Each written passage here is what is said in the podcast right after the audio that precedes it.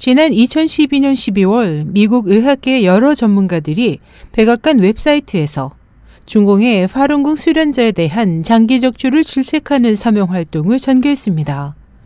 당시 불과 1개월 만에 3만 4천여 명이 서명해 미국 오바마 대통령에게 공개적으로 중공을 질책하도록 요구했습니다. 이에 대해 최근 백악관 측은 이미 중공 상층부 관료에게 장기 적출 정지를 요구하고 있으며 향후 중공의 움직임을 주시하겠다고 답했습니다.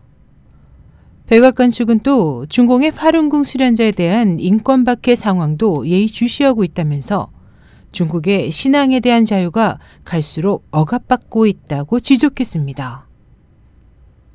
SOH 희망성 국제방송 임소연이었습니다.